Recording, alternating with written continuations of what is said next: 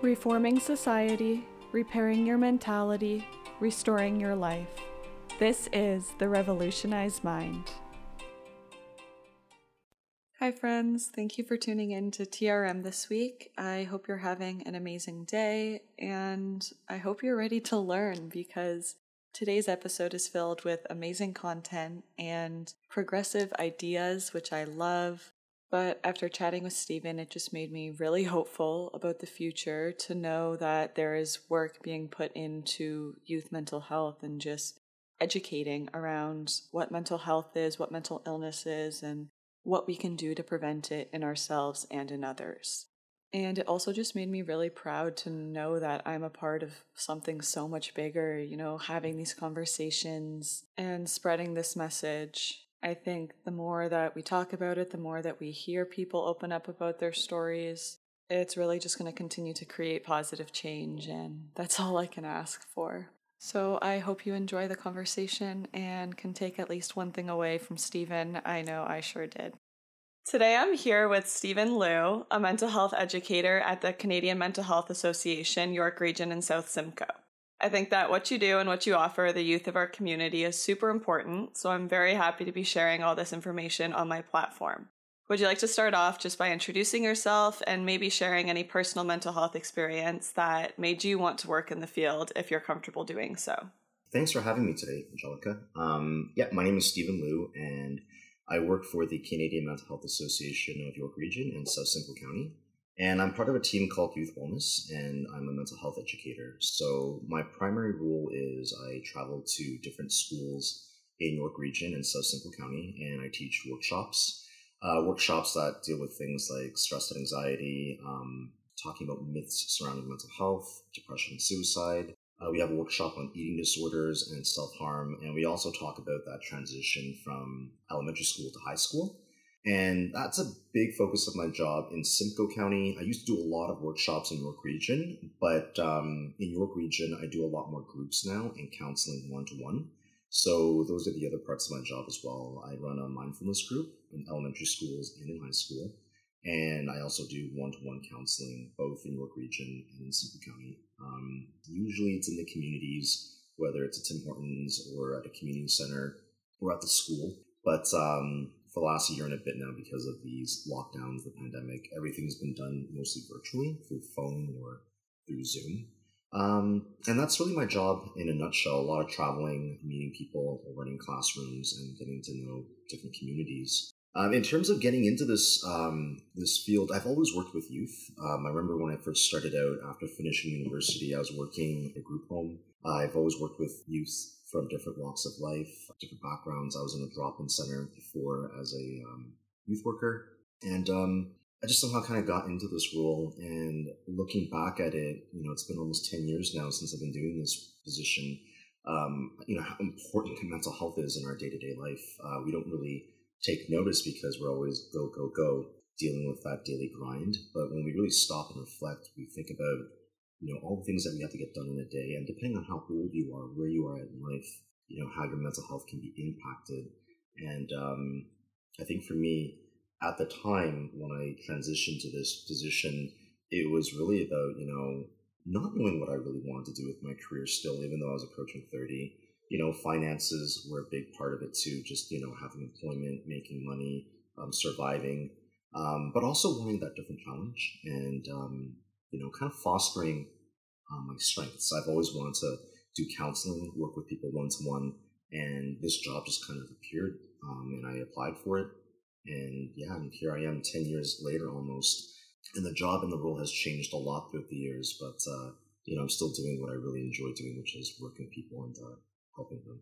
Yeah, that's incredible, and I think it's so needed, especially today.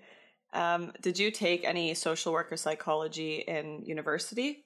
Actually, so what, what happened was, um, and I tell youth this story like students when I work with them because, you know, a lot of the youth that I work with in high school, especially, you know, even the ones who are like not in high school yet, one of the big things that they deal with is just like that academic pressure, you know, getting good grades, going into a really good university, um, parental pressure, you know, stress from mom and dad, you know, doing really well. Um, and you know, for me, I tell them what my journey was like when I um, when I was in high school, when I was in university, and I went into university, University of Waterloo for psychology. And, you know, it wasn't going the way I thought it was going to go. You know, it was a really big wake up call as to what university was like compared to high school, moving away from home and just kind of being on my own. It was exciting, but, you know, you really understand like how independent you are once you're away living on campus. And my grades just weren't that great. I mean, I was pretty um, shocked and disappointed in a way. And I felt like, you know what, this isn't going to work out. So I, I transferred to York in my second year. And, um, from what I remember, I wanted to kind of pursue like um, business or acting. So I really played around for a little bit. But in the end, I kind of fell back into psychology, where I started off with. And then from there, you know, I finished with my degree in psychology at York, but I still didn't really have a clear cut plan. And, um, you know, my, my grades were, were okay, right? But eventually I still found my way into this field in social services, just working with people so I try to tell people that, you know, as much as you put that pressure and stress on yourself, um, sometimes your life will just find a way. And um, it's about meeting different people, having different opportunities kind of open up and trying different things to see what you enjoy. And for me in university, I went from like psychology to business to film back to, you know, psychology. I couldn't really figure out what I wanted to do. And looking back, that's kind of the norm when you're young, right? You're really trying to explore and find your way. So, um, yeah, that was my journey. I finished with my degree in psychology, and um, everything kind of just happened along the way. Mm-hmm. I think you made a great point too. And with one of my last guests, Megan, who's now a doctorate student in clinical psych, we talked about her story through academia and just the pressures that society puts on you about having to follow this traditional pathway, but not a lot of people actually follow that. Mm-hmm. And I mean, somehow everybody ends up where they're supposed to be, usually, hopefully.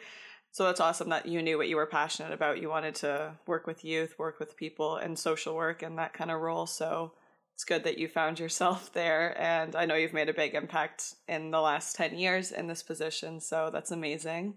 Thank you. And the youth that you work with are normally ages 12 to 24, is it? Yeah. Okay. So we're looking at like grade seven to you know adults basically. Um, uh, a large part of the work though because it's split between like workshops groups um, individual counseling it's a it's a wide gamut but um, typically like 12 to 24 mm-hmm. and can you expand a bit on those psychoeducational workshops that you offer like the topics what you guys normally talk about? Uh, yeah so uh, what we what we try to encourage is um, when we work with a school to kind of go with the entire series of workshops. Um, so we kind of started off with like mental health myth busting, the you know the myths surrounding mental health, you know some of the um, the different opinions people may have or different thoughts around it. You know, um, for example, like a person who is dealing with depression, it means that you just don't want to deal with things. You're you're emotionally or mentally weak. You know, and we try to debunk those mindsets or myths by giving them real facts around mental health and how it can affect anyone and everyone um, from all different backgrounds, whether they're male or female, younger or older, living in Canada or living somewhere in Europe, let's say, or Asia. Um, so we kind of use that as a way to kind of break the ice, that workshop, mental health myth busting. And then um, we followed up with stress and anxiety because uh, I think it's something that a lot of people and everyone can relate to day to day. Uh, we all go through stress, we all go through anxiety, you know, and it's really that conversation around, you know, identifying your stressors and your anxieties, um, but looking at, yeah, what are some of the, um, the negative impacts that can affect you in regards to your mental health and how you carry yourself day to day? But also, how does it motivate you? How can it help you? It's looking at, you know, how anxiety can really be a good motivator. Um, just like with when we saw with the Olympic athletes more recently, you know, all that pressure and anxiety that you may face, um, it can help kind of push you to compete. But then on the other end, you know, when it becomes really, really difficult to contend with, uh, we saw with like Simone Biles, you know, her taking care of her mental health in that moment um, and really kind of setting an example. And then the coping strategies, you know, what do you do to cope with your stress and anxiety? What helps you day to day? And then the other ones being um, depression and suicide. So just understanding, you know, what depression is, you know, how to have that conversation around depression, around suicide, um, what to kind of look for in terms of signs and symptoms, you know, who can you go to to get support? Um, you know, with that workshop, I always remind students that you know you're not a trained counselor you're you're still in high school you're really really young you're a kid essentially um, so if you're 15 or 14 and you know you have a really close friend that's telling you something it's probably best to go to an adult whether it's a parent an older sibling someone who can reach out to someone else and get that person the support they need. So we really have conversations around that. And then, you know, eating disorders, uh, self injury, understanding what those concepts are. Um, again, you know, what can you do for coping strategies, supports in the community? And then the last one we um, just kind of call High School 101. It's really kind of like that session of just prepping students who are in grade eight and understanding, you know, what to expect when they make that transition and how hard it can be for some people. You know, um, I think most people feel that anxiety of um, whether it's you know exciting or nerve wracking going from grade eight to grade nine, even though you have the two months off. You know, some people are really looking forward to high school, others, you know, not so much because of things like being bullied, you know, getting lost in the crowd. So really talk about, you know, well, what can you do to kind of mitigate that? Um, you know, who can you talk to in the school? Where can you go in the school? But also, what do you look forward to? You know, how do you get past that first day, first week in school, and then make it a much more better experience for yourself? So that's what the workshops are kind of built around. And we try to encourage to do a series of workshops so that way you get a full understanding.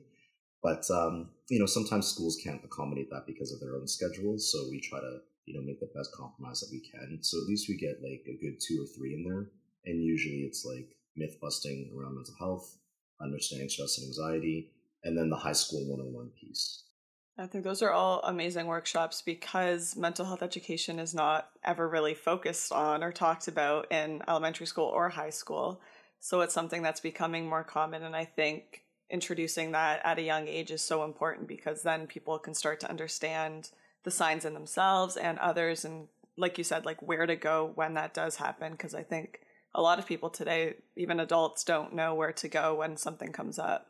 Yeah. And, you know, when I first started this job, um, 2012 now, I'm almost 10 years. Mm-hmm. Uh, you know, there wasn't a lot of that going on, you know, even though um, when I taught these workshops, students knew a lot of information. So even though it may not have been, you know, taught formally by teachers, you know, students had a pretty good understanding. Maybe it's through what they read, movies and TV shows that they saw, conversations amongst themselves, but just also the amount of education that the school board has put into it over the years. It's really expanded. I mean, you know, you have uh, CYWs in schools, um, school psychologists, uh, mental health nurses, right? And then you have different organizations who kind of go into the schools, like our organization, um, and provide whether it's grief and bereavement counseling, mental health counseling. So I definitely think the expansions of services have kind of grown over the years. But yeah, like, you know, way back when I first started, not everything was really in place yet. So I'm really glad to see how it's evolved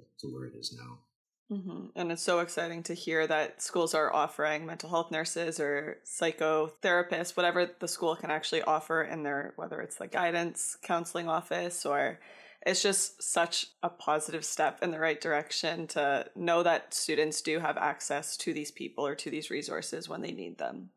Yeah, and especially now, right? I mean, the news is always there and, you know, mental health around youth and adolescence um, has been a really big talking point during this pandemic and just how impacted young people have been, you know, with these closures, going back, coming back, and, you know, different ways of learning, not being with their peers. So I think more now than ever, uh, we'll see what the fall holds, how that rolls out in Ontario.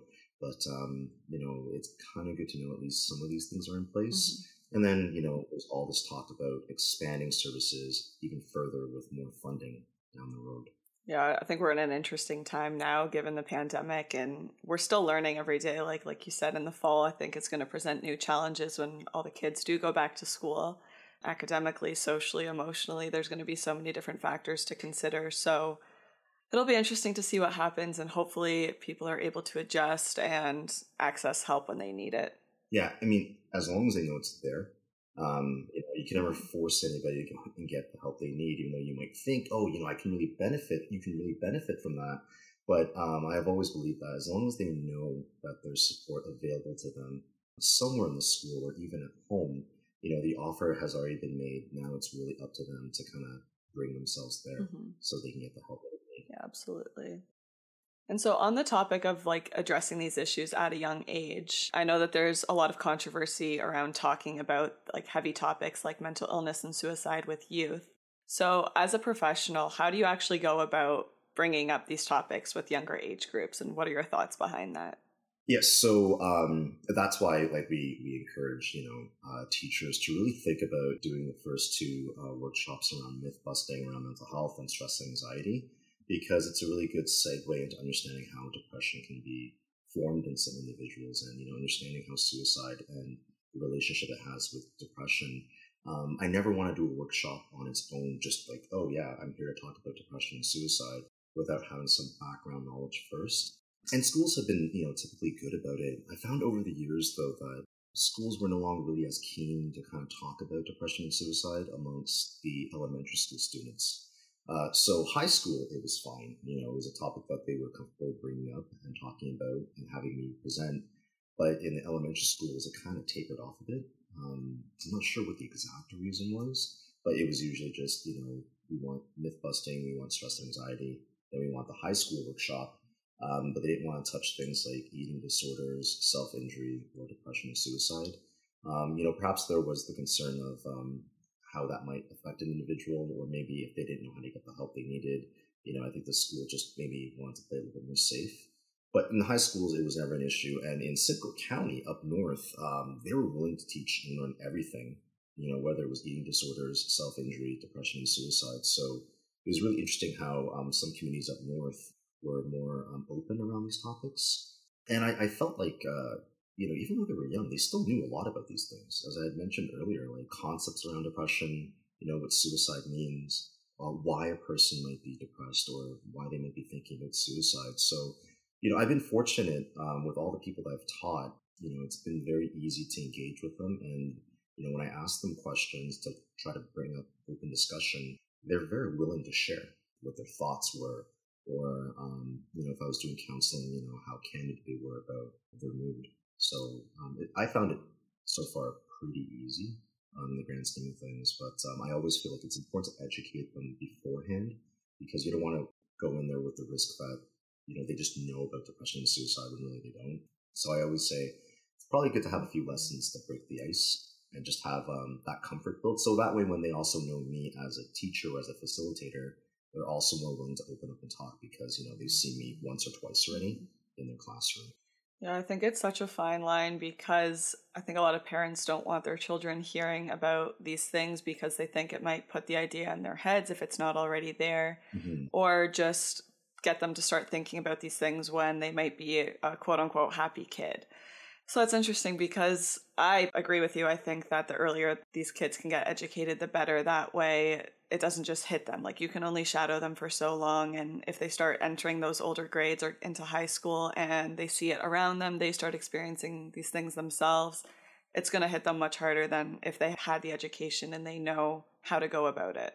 Yeah, and you know that's the thing too. Like you know, unfortunately, over the years, um, you know, there have been people passing away from suicide at a very young age. Um, you know, so I, I believe that young people are very smart. So when they talk, they may not always talk to the adults about it, but they talk amongst themselves and they kind of get an idea of what may have happened or if they knew that person, you know, what they were going through. So it, it's just really interesting when you kind of learn how, you know, students interact with each other. And even though they're young, they're really smart, really bright people. Um, and I've always been really interested to hear what they have to say around these topics. Um, but yeah, I, I, agree. Like you know, within a, a, reasonable age, but you know, learning better at a younger age is probably better when it's like much later in life. And I, I do agree that sometimes you know parents don't want to deal with these kind of concerns or topics. Um, there's the idea that you know that's not my child, right? Or it's not a real thing. Depression, you know, it's just an excuse.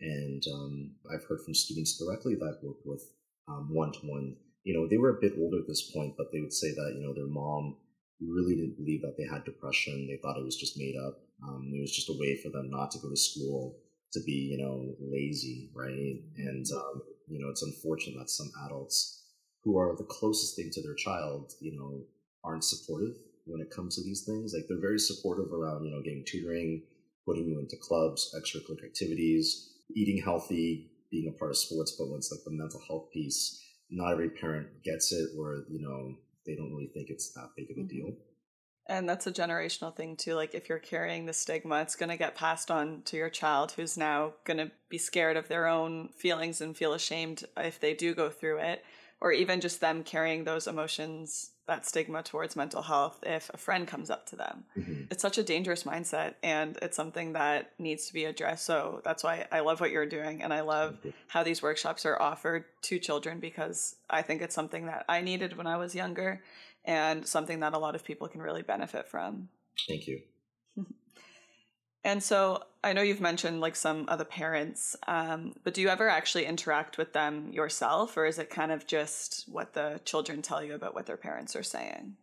Uh, most of the time, it's just between me and the youth, and, and that's how I prefer it. Um, mm-hmm. But I think I only had maybe one time where a parent was involved, but they were really just there to really understand their, their child better. Um, you know, this person at the time was in high school, and um, you know, I think mom was really just trying to understand what their child was going through. Not that she understood it completely, but at least she wanted to be involved, which I can appreciate. Mm-hmm. Uh, sometimes parents don't want to be a part of that, or maybe you know the relationship is in a way that um, the student or the youth doesn't want to tell their parent at all because they know that their mom or dad won't react well. But for the most part, I always tell people, you know, uh, getting counseling is voluntary, and you know, if you're 17 or 16 or 19 or 20, like if if you were the one who put yourself on that wait list or if you were the one who signed up for the counseling, you know, you don't really have to tell your parents. Mm-hmm. Everything is confidential and private. So I think that really gives them comfort knowing that, you know, we can talk to somebody in our school, you know, in a private setting. Um, and it was set up by my guidance counselor or my teacher. You know, it, it would be great if they could open up and tell mom and dad, you know, exactly what they're going through. But sometimes, like you said, if it's a generational thing, um, you know, if parents were not born and raised in Canada and they have a different mindset around mental health, you know, they might add more stress and anxiety. Yeah. And in your role, what is your confidentiality agreement? Like, do you ever have to address the parents, or if somebody comes forward with a self injury or harm to themselves or somebody so else? with confidentiality, um, we always make clear that you know everything that you say to me is held in confidence, unless there's the intent to harm yourself or harm someone else. I mean, I do have a duty to report. Um, but that's like standard across everything, right? Even if it's in school, teachers would have to break that confidence as well. If they're a, a harm to themselves or others, we don't want that happening. So we make it very clear that, you know, if you tell me something where I feel like it, it could be a detriment to yourself, you know, I would have to let your teacher know. You know, they understand everything. We make sure that we go through that process clearly. And they're very agreeable to that because it makes sense to them. So you would go to the teacher, and the teacher would then go to the parents or the authority involved. Yeah, whatever the school's process is. Um, because when I do my counseling in schools, usually it's set up in a way that the guidance counselor who knows a student felt like you know this student would be a good fit for our program. So then whenever we do like the confidentiality agreement, sometimes students already give me the uh, permission to say, you know, you're more than welcome to talk to my guidance counselor because they know everything about me. So, you know, and I tell them that, you know, I don't tell them everything about you, but, you know, if anything did come up, and as long as you're okay and we can on that, then, you know, we can make mention on a need to know basis on that sort of thing. But it's never really gone to that because, you know, teachers have always been respectful or guidance counselors have always been respectful. And um, it, it's really just conversations around, you know, what they're dealing with and how they're coping. And yeah, a large part of it has mostly been, yeah, how do we deal with anxiety? Um, and usually it stems from academics, you know, not knowing what the future holds for them, career choices. You know, these are the things that they start feeling more as they get to that point of graduating, but they also feel it in grade nine as well. You know, um, I think they're kind of taught at a young age, you got to get good marks, you got to go to a really good university, and you know, you got to get a good job that pays well. You know, and um, depending on the community mm-hmm. and also their background, um, being you know Chinese myself, um, working with like the Asian students, it would be sometimes conversations around, you know, I want to go into like, let's say dance or acting, but my mom and dad don't think that's a real profession. And they want me to go into something more academic, like, you know, medical school, becoming a lawyer mm-hmm. or an accountant, right? So that's really what we kind of hear. Um, and then, you know, like things like relationships, breakups, you know, what teenagers usually mm-hmm. go through. My friends and I were actually talking the other day about how in grade nine you're asked to pick what strand you're going to take, whether it's academic or applied. That was how it was in our school or college mm-hmm. university mm-hmm. courses. Like you're asked what strand you want to take in grade nine. So that's the first year you're in high school. That is so stressful because you're basically yeah. asked to like where do you want to go in four years? but you have no idea. That's so early and it puts so much unnecessary pressure, I think, on students to feel like they have to know what they want, what they want to study, what direction they want to take their life. Yeah, I mean, we're always changing, as they say, right? There's that idea that, you know, you have to embrace change, right? So it's easy to understand then why people might change their academic route or their career path. Um, especially now, there's so many opportunities in life. Um, you know, we see people become like content creators on YouTube or influencers on like social media.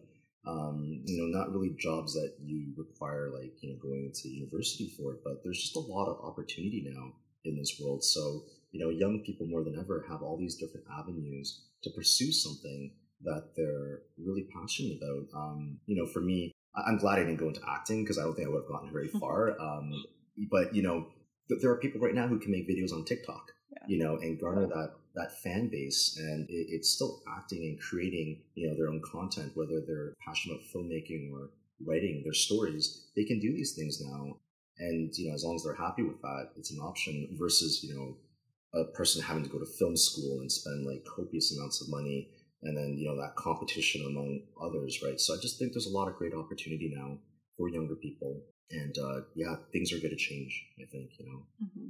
Like that's such a great point. Like there's so much out there that is not in the traditional beliefs of what like our parents might think is acceptable or is actually going to like provide a good stable mm-hmm. life. But there are so many opportunities out there and i think just having an open mind and being willing to put yourself out there and embrace like your true thoughts and feelings like what do you really want to do in your life and how can you achieve that? Yeah. So you also mentioned that you run a mindfulness group mm-hmm. can you talk a bit about that and kind of what you guys discuss or what you focus on uh, yeah so the mindfulness group um, we've been doing that now for it's actually been a couple of years. Um, so what we do uh, typically is we go into the schools. Um, this is either in high school or elementary school, and um, it, has been a bit different now because everything's been done through Zoom, and I found it actually better doing it this way because people can kind of just log in from home and watch and follow. But in, in elementary school, uh, it might be a whole classroom where the teachers have signed up for this group. You know, we wanted students to feel like these were easy enough tools to learn and to utilize. So rather than feel like a really long lecture for like an hour, these were some things that we can teach to you in, you know, a very short amount of time, practice it in that session. And then that way they can kind of walk away knowing that they learned something new to kind of help them with their day to day, whether it's, you know, kind of like guided meditation, breathing exercise, um, you know, mindful eating or learning how to do a mindful walk.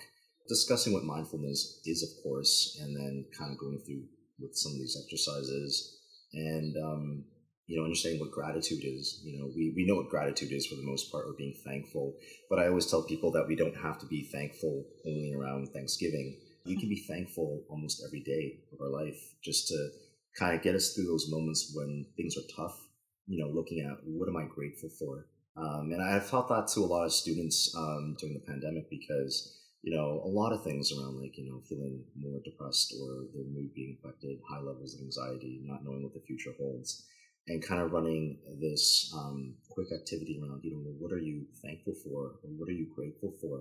And it's really a way of them kind of reflecting, you know, whether it's being grateful for having their parents or, you know, having their health still or, you know, just having food or a roof over their head.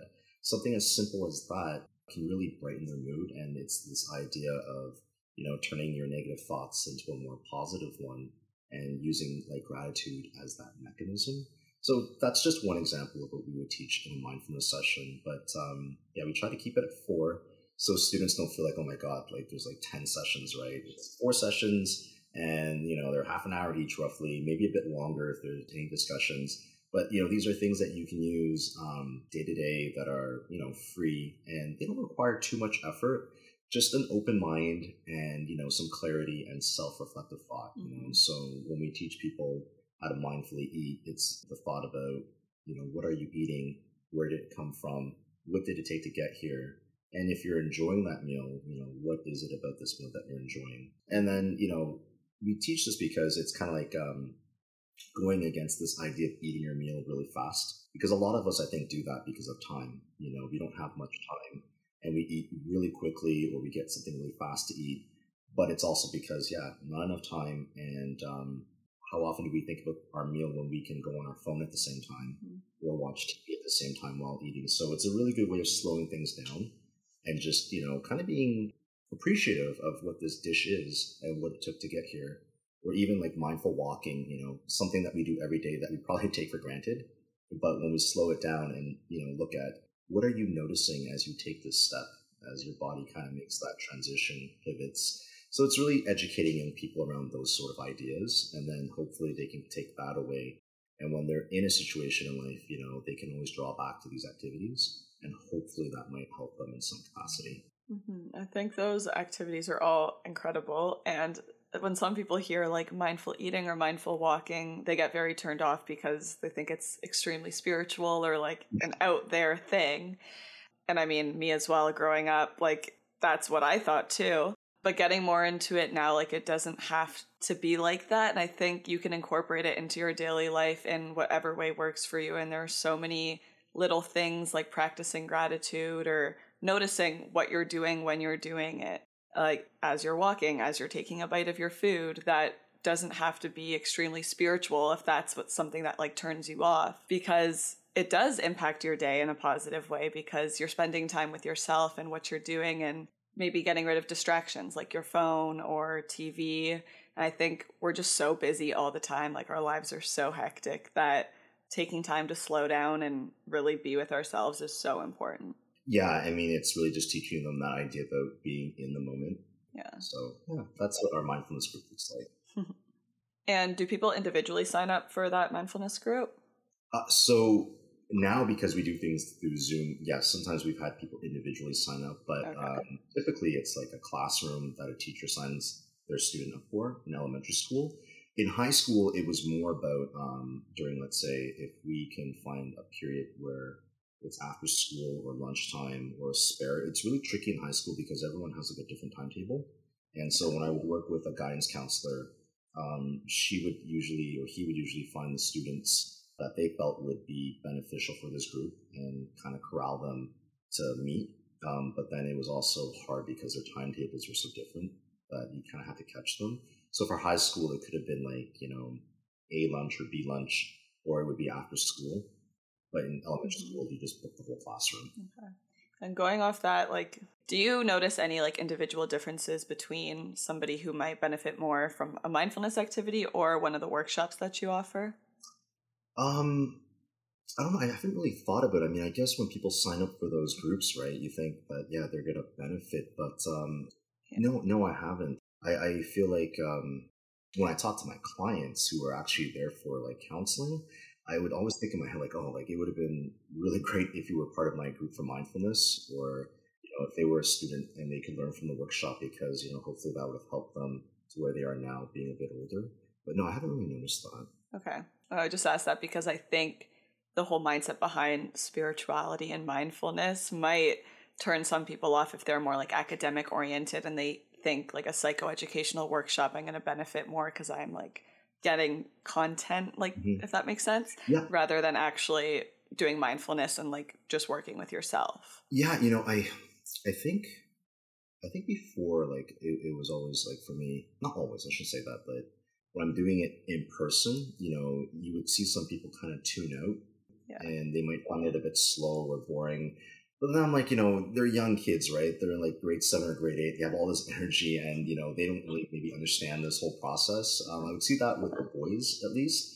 Uh, in high school, you know, I think when the teachers sign up individuals and it's a smaller, more intimate group, um, their their attention and their reactions are a bit different because I think they know why they're here.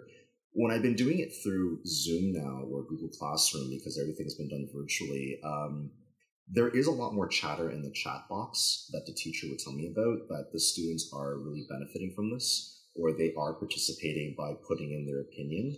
So yeah, I've, I've noticed that change at least. I think maybe because kids are learning from home, that this mindfulness group was something new for them, something fresh. And I think feeling the way they do at home and now learning this new content, even though it's only once a week, was something revigorating for them, you know, a new piece of material to learn. And they can really talk about their own mental health and I was noticing this in like grade sevens and eights that they were being so much more open to talking about how they were feeling being at home during these lockdowns. That makes me so happy to hear just because of how like intense the last year and a half has been and especially just doing school from home from such a young age and there's little kids like they don't have that peer stimulation or they're not able to get out of their house so for them to actually incorporate like a mental health activity or just time to talk about their feelings is so important and i think again going in such a right direction and it makes me so happy to hear yeah, no, it, it, it's really good for me too because I'm the one doing the work. Um, yeah, you know, and I just realized that there's another group that we offer. Um, it's a mindfulness group still. I haven't done it personally yet, but my colleagues have. Um, it's a sports mindfulness group, so more uh, for athletics. You know, I guess for athletes to learn mindfulness and giving them the tools so when they're competing or participating, you know, they have certain tools that they can use in their respective sport. I'm interested to see how that one goes about, like, you know, especially if it's a group of all males and, you know, mm-hmm. knowing if they would be open to that, even though we know, like, with athletes and professional leagues, they do a lot of sports psychology. Um, so I haven't done that yet personally, but I just want to mention that we also do a sports or an athletics mindfulness group as well. Yeah, that's interesting. And I've been an athlete my whole life, so I can definitely relate to that. And just knowing how bad it impacts male athletes um, that they're not allowed to not allowed in quotations to talk about their feelings or be open about what's going on in their life because they have to be this like tough macho man all the time. Yeah, I I I, um, I was having that conversation with my wife too because of um, the the conversations that were coming out of the whole Simone Biles mm-hmm. um, the Olympics and you know just the thought of like how male athletes might feel in this situation. You know, team sport versus individual sport. Um, yeah, it, it, was a good discussion, and um, you know, I agree. It's sometimes based on gender, or if it's a team sport, individual sport, you know, how difficult it can be to kind of talk about your mental health in front of others because there's that worry of being judged yeah. by your peers or by your coach or by the world who's watching. Absolutely, yeah. So I guess wrapping up, in your 10 years in this role, what are some mental health trends in youth that you've seen over the last couple of years more recently? Um, I would say that for me, when I first started this job, um, it was really eye opening to see how really something as simple as like just not simple, but something that we all can relate to, just academics was that driving factor, mm-hmm. and then understanding how you know puberty, you know, going through those changes physically and emotionally, it was always there. Um, but just kind of seeing it firsthand and how yeah, it's normal for youth to go through these ups and downs in life because there's so much change happening. Um, and then, you know, I think, you know, smartphones really exploding, you know, social media, how people communicate, how people connect. That became like a different trend too. I remember one youth was telling me how their big anxiety right now was just like um, Snapchat, you know, and I've never used Snapchat before, but it was like how many likes or how many views, like you had like this I can't remember how it was phrased. It's been a few years now, but if a person watched her content, that's what it was. Because she went through a breakup, that person stopped watching her content. And it was more about the stoppage of viewing her content that bothered her more than the actual breakup itself, which I found really interesting because I didn't really understand that at all. But, you know, things change. And with the younger generation, with what they have at their disposal, it was really interesting to learn these things. Um, gaming, online gaming, you know, what that looks like for young people, you know, being more isolated, spending copious amounts of time gaming online with others and kind of getting lost in that. Uh, that's something that I kind of noticed too in the last few years. Um, and I would say right now, definitely the pandemic, right? Um, from March 2020 until now, um, you know, how people's mental health have been impacted with all the changes that have been happening outside, you know, how it's affected their parents, how it's affected them financially as a family, how they learn, how they communicate with their peers, and how they interact, being more isolated, more shut in, um, uncertainty. You know, I enjoy riding now the weather being really nice. I go riding a lot more now, but just seeing the amount of houses that have put out those congratulations, class of 2021 in high school, because people couldn't go to prom or they couldn't go to grad in person uh, because it wasn't an option, and just how that would affect young people. You know, it's supposed to be an experience um, or a passage of rites to go to prom, but then now it didn't happen. And I think it's been two years now where people couldn't attend prom. So I would say definitely the pandemic has been one big trend about people's mental health being impacted and what are the factors affecting them. Mm-hmm.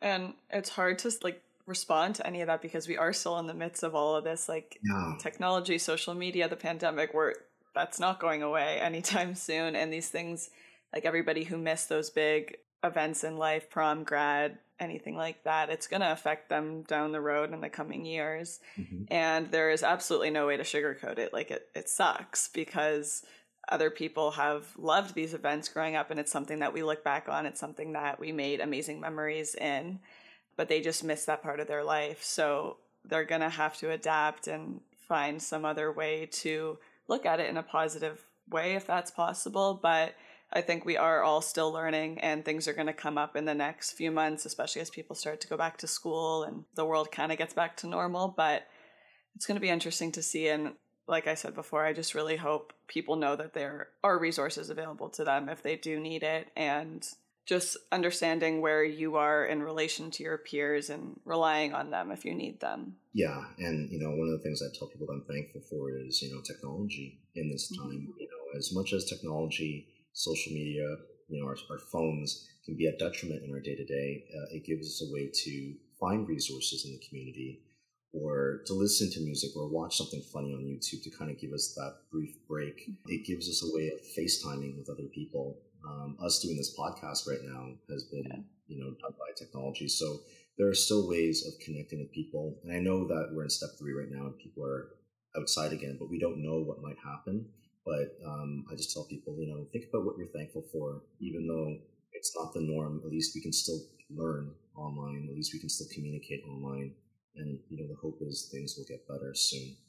Yeah, I think just practicing that daily gratitude and the little things that you can be grateful for. Like, thank God this pandemic happened now and it wasn't 200 years ago when they didn't have any technology. Like, we were still able to call our friends and family, FaceTime, see them face to face, um, have constant communication, which is a huge plus and a huge advantage. Yeah, I agree. I mean, um, where we come along with medical um, technology and just Mhm. practices. So there's a lot of good things happening, but um, you know, I just tell people, you know, hang in there. And you know, I always say it's great that you're still getting counseling from our program or from me because at least you're still willing to talk. Mhm. At least that hopefully gives them comfort in trusting the process of getting counseling, so that one day if they need to talk to a friend or a family member, at least they can see the benefit of opening up and talking to someone that they can trust, or maybe getting counseling down the road with um, another worker as they get older. Um, I always tell people that you know there are services in high school, but there's also going to be services in college or university as well that you can access, so you don't have to feel like you don't have anything. Mhm. And so, going along the struggles, what are some of the most common coping strategies that you teach your youth? So yeah, with every workshop that I I had, um, you know, we always do a piece on how to cope, and you know, it it kind of feels like overlap. Um, you know, some things that that we've talked about is just you know changing the way you think and how you support somebody. You know, looking at mental health not as a weakness, but looking at you know how strong that person is to kind of open up and to talk about what they're going through. Um, sometimes it'd be quite emotional. Sometimes you might feel like, oh, they're angry, but it's their way of expressing and kind of working through those emotions. And then when we kind of work past that, we get into the, you know, the strategies around like, well, how do you cope with the everyday stress or anxiety? You know, there are things that you can do to help with that, like listening to music, doing something that you have a passion for, whether it's artwork, reading a book, exercising, going for a bike ride, going for a walk. And, you know, I tell people that right now during this pandemic that if you feel safe enough to do so, going out for that walk, getting some fresh air, getting some sunlight, getting some exercise in, so that way you don't feel so bogged down. And I mentioned that, you know, these are things that don't cost any money really. They just take a bit of effort, but if you can find something that you're passionate about, um, that makes it much more easier. You know, like for me, it's like exercising, training Brazilian Jiu Jitsu, you know, things like that really help me. But for someone else, it can look a lot different. It could be writing poetry or playing an instrument.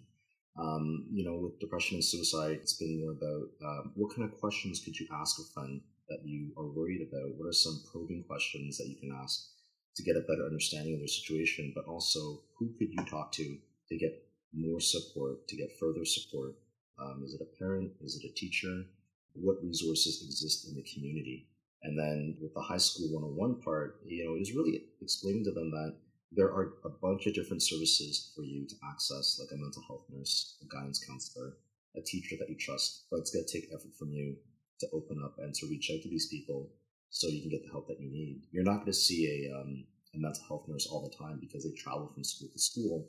But it's just knowing that you have these in place. So when you do need them at some point, they're there for you. So that's how I've kind of taught like the coping strategies or, you know, how to work through these things.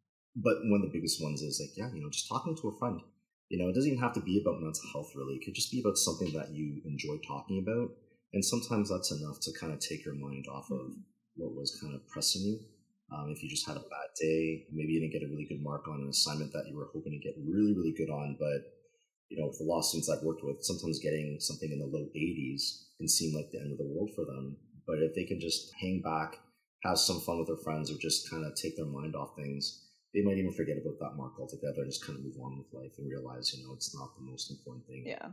And one thing you talked about in the coping strategies is like the effort piece, which is something I can heavily relate to with my depression background, but just it can be so hard to take that step to go outside for a walk or to reach out to somebody for help. But the way that I like to look at it is just like five seconds of effort, whether that's forcing yourself to hmm. get out of bed, whether it's splashing cold water on your face, or like all it takes is that first step to actually say that you're going to do something. And then once you're up, once you're in that direction, like you're on your way. So if you can just take that like split second of effort, then it can make such a big difference. Yeah, and, and I think like we all go through those days where we just feel like we can't do it, um, and so you know that's the other approach too. That we're all gonna have like these tough days. You know, if it's depression, anxiety, or just you don't really have anything going on, but you have a hard time getting into bed. There's going to be moments like that, but like you said, you make that effort, five seconds. Just once you start getting out of it, you know, you'll find that there's that change in how you mm-hmm. feel. Yeah, and so, my last question for you is based off both your personal and professional experiences, how do you think that we as a society could help to improve youth mental health? So, um, I given this question thought, and I think well, one thing that I that I believe in only because I've heard so much about it over the years, and becoming a parent myself in the last two years, um, I, I would say that I've always believed that your parents, you know, for a young person, you know, if you have that that ability to talk to mom or talk to dad or your sibling, that's great. But on the flip side, I would say that, you know, for parents, it's really important for parents to understand their own mental health and being open with themselves or with their partner about what they're going through, how they feel, and how do they cope. Because I really do believe that young people always look to their parents as role models, as people that they can trust and feel safe with. Unfortunately, it's not with every family, but you know, I like to believe that parents love their kids and kids love their parents. So parents can have a moment to think about their own mental health. How do they cope? What affects them? So that way, when their child comes to them to talk about an issue or concern, there could be a dialogue around that, at that moment where a family kind of pulls together to understand what's happening. How do we move forward? Because if parents just shut down their kids and say that, you know, well, it's not real, or you're making it up, or you're just um, making a big deal out of nothing, just get over it. That doesn't really help the young person. Um, it might push them to find help elsewhere, or it might shut them down completely and they don't want to get help because, you know, there's no point. So I would say for parents to, you know, look at their own mental health. How do they feel? How do they cope? What would they like to talk about? So that way they can kind of role model. And I, I think that would help a lot because we know that um, services are not always available because depending on where you live in, in Ontario, there might be fewer resources. There could be long wait times, waiting lists. So, you know, access what you can get at school because I tell students you're in school five days a week, right? For six and a half hours a day. Make use with what you have at your second home. But at home, you know, what can parents really do to help their kids, support them? Um, and I would tell parents that, you know, your child is actually really willing to talk and open up, but sometimes they're afraid that you might not take it seriously or maybe you know you're always at work you know you're too busy to kind of listen because work is the number one priority because the bills have to be mm-hmm. paid the mortgage has to be paid but i would say for mom and dad you know learning more about mental health on the side looking at your own mental health and i think that would go a long way because that's that's my hope for my kids that one day they can just feel comfortable enough with me to talk to me about something that they're going through so not that i can solve their problems but just so that at least they know that I'm there or that their mom is there, that if they ever needed us, we're there. But, you know, it also, I think, helps kids um, even build resilience even more. So that way they can find their own solutions but at least they know that my mom and dad are there in the background, there to support me, and I can always talk to them. But it gives me more strength to do things on my own. I don't know if that makes any sense. No, it definitely does. Yeah, and I think it like on a more general level, like as a society, just like if everybody took more time to talk about their mental health or to really just feel what their body or their mind is trying to get them to feel, it can go such a long way because then everybody would be more comfortable talking about it and addressing these things. And think slowly the stigma could start to get reduced and people would just be more open with how they're feeling and encourage the conversation more. Yeah, and you know, I'm, I'm so happy to see things like the Bell Talks campaign every year that mm-hmm. tries to you know break down those barriers, the stigma around mental health, and having more open conversations. But um, yeah, you know, I'm glad to see all these changes too in the last few years. Yeah. Um, so yeah. Well, yeah, I think that's an amazing piece of advice, and I think you gave a lot of great tips and just like your overall knowledge with the people that you've worked with over the years and the kind of workshops that you offer, I think are super, super important and are going to continue to make a huge difference, especially in the coming year when kids start to go back to school and hopefully you guys can bring your workshops and groups back to in person. Um, but thank you so much for coming on and sharing all of your expertise and knowledge. I've learned a lot, and I know that everybody listening to this will as well. Thank you so much for having me today, Angelica, and I and I hope so too in the fall. So thank you. thank you. I just keep thinking back to what it would have been like if we had a mental health educator or even class time to discuss these things when we were younger. And I mean, I know I was young, my memory probably isn't the greatest, but I don't really remember talking about any of this in elementary school. And there were a few presenters or things like that in high school that I remember going to, but still, it was never really prioritized or encouraged by teachers or anyone in the school board. So it makes me genuinely happy to know that there are people like Stephen who have these roles as a mental health educator who goes into the schools to teach young people about different signs and symptoms, about ways to cope, about how to access resources. And I know I think it's something I would have benefited from at that age. And if you're here listening to this right now as well, maybe you feel the same because it would have normalized the conversation within our own friend groups or families and we maybe wouldn't have felt ashamed of what we were going through and more comfortable opening up to the people around us. So, I mean, all I can conclude is what we're doing is working. People are taking steps towards increasing mental health awareness and education, which is something that I am incredibly passionate about. And especially given how at risk our youth are to poor mental health or mental illness, I think the earlier we can implement these workshops or discussion groups, the better. So I hope you enjoyed hearing and listening from Stephen today, and I really, really appreciate your support by listening to this podcast episode. If you have not already, please take five seconds to leave a rating and maybe 10 seconds to leave a review. It means a lot to me, and I appreciate your time. I hope you enjoy the rest of your day, and I will be back next Friday.